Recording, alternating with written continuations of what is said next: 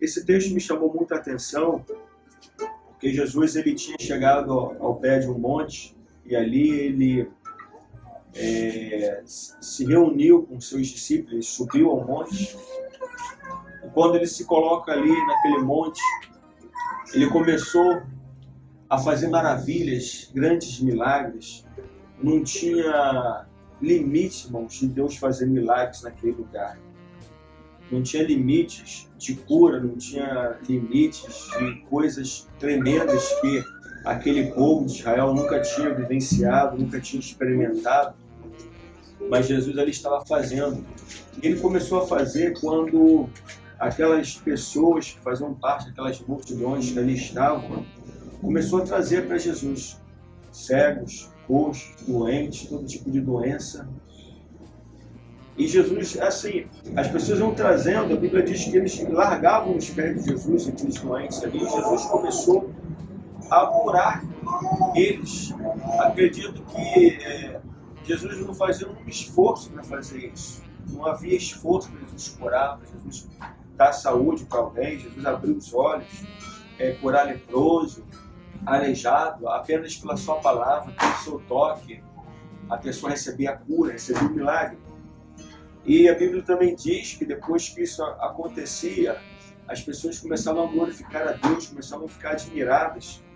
Mas eu acredito que isso não foi é, o que chamou a atenção do Senhor Jesus. Ele observa a multidão, observa todas aquelas pessoas que estavam ali diante dele e ele comenta com seus discípulos: Olha, eu tenho compaixão dessa multidão, porque há três dias que eles vêm andando comigo e sem comer, eu não posso despedir essas pessoas. Eles vão perecer no deserto, vão morrer no deserto.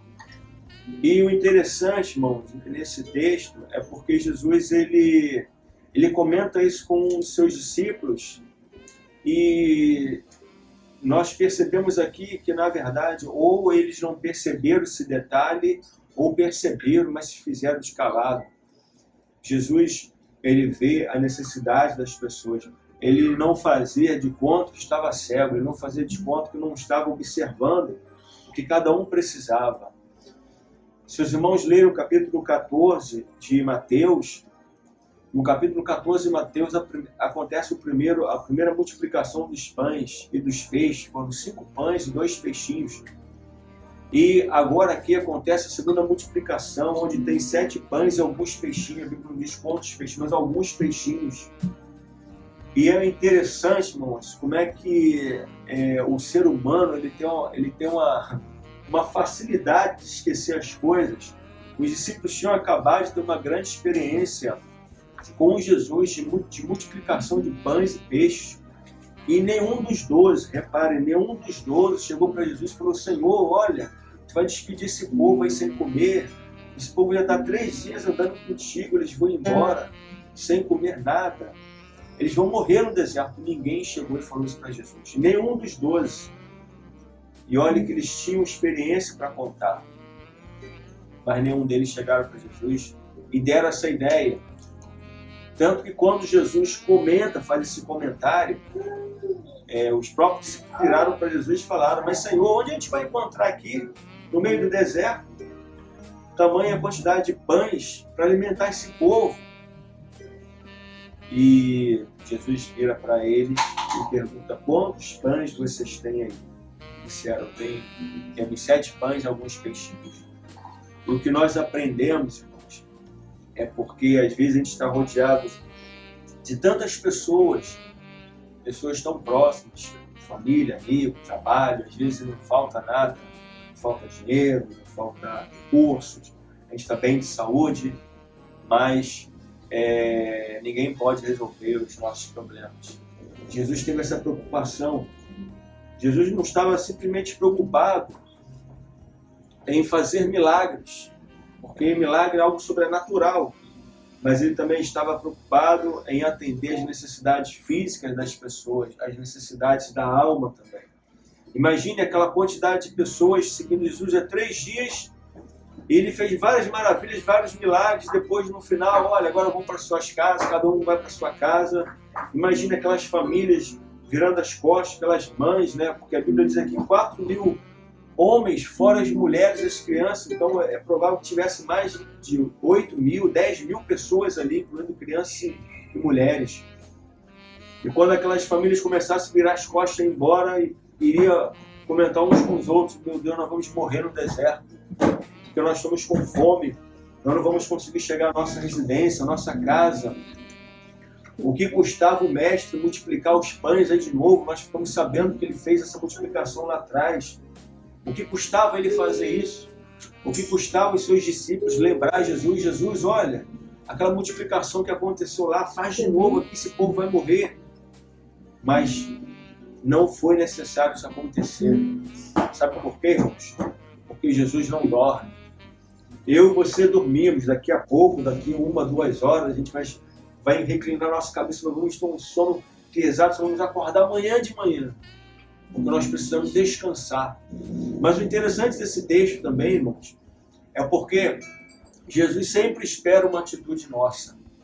Ele nunca simplesmente quer fazer é, o milagre e no fazer o milagre é, sem que tenha a nossa participação. Jesus poderia muito bem transformar pedras em pães, em peixes, mas ele não fez isso. Ele procurou saber com seus discípulos quantos pães ali havia com eles. Certamente esses pães eram para alimento deles mesmo, porque eles estavam caminhando com Jesus, eles deveriam levar pães para se alimentar no meio do caminho. Mas Jesus queria saber que mesmo no esquecimento deles, mas se pelo menos eles poderiam participar em alguma coisa. Jesus pergunta: quantos pães tem aí? E disseram: sete pães e alguns peixinhos. Isso mostra que Jesus ele utiliza o que nós temos para realizar é, o seu fazer em nossas vidas. Jesus vai usar o que você tem, ainda que seja pouco, irmãos. Ah, irmão, mas eu não tenho nada. Sim, mas você deve ter a fé, porque a fé é o fundamento, o fundamento das coisas que se esperam e a prova das coisas que não se veem.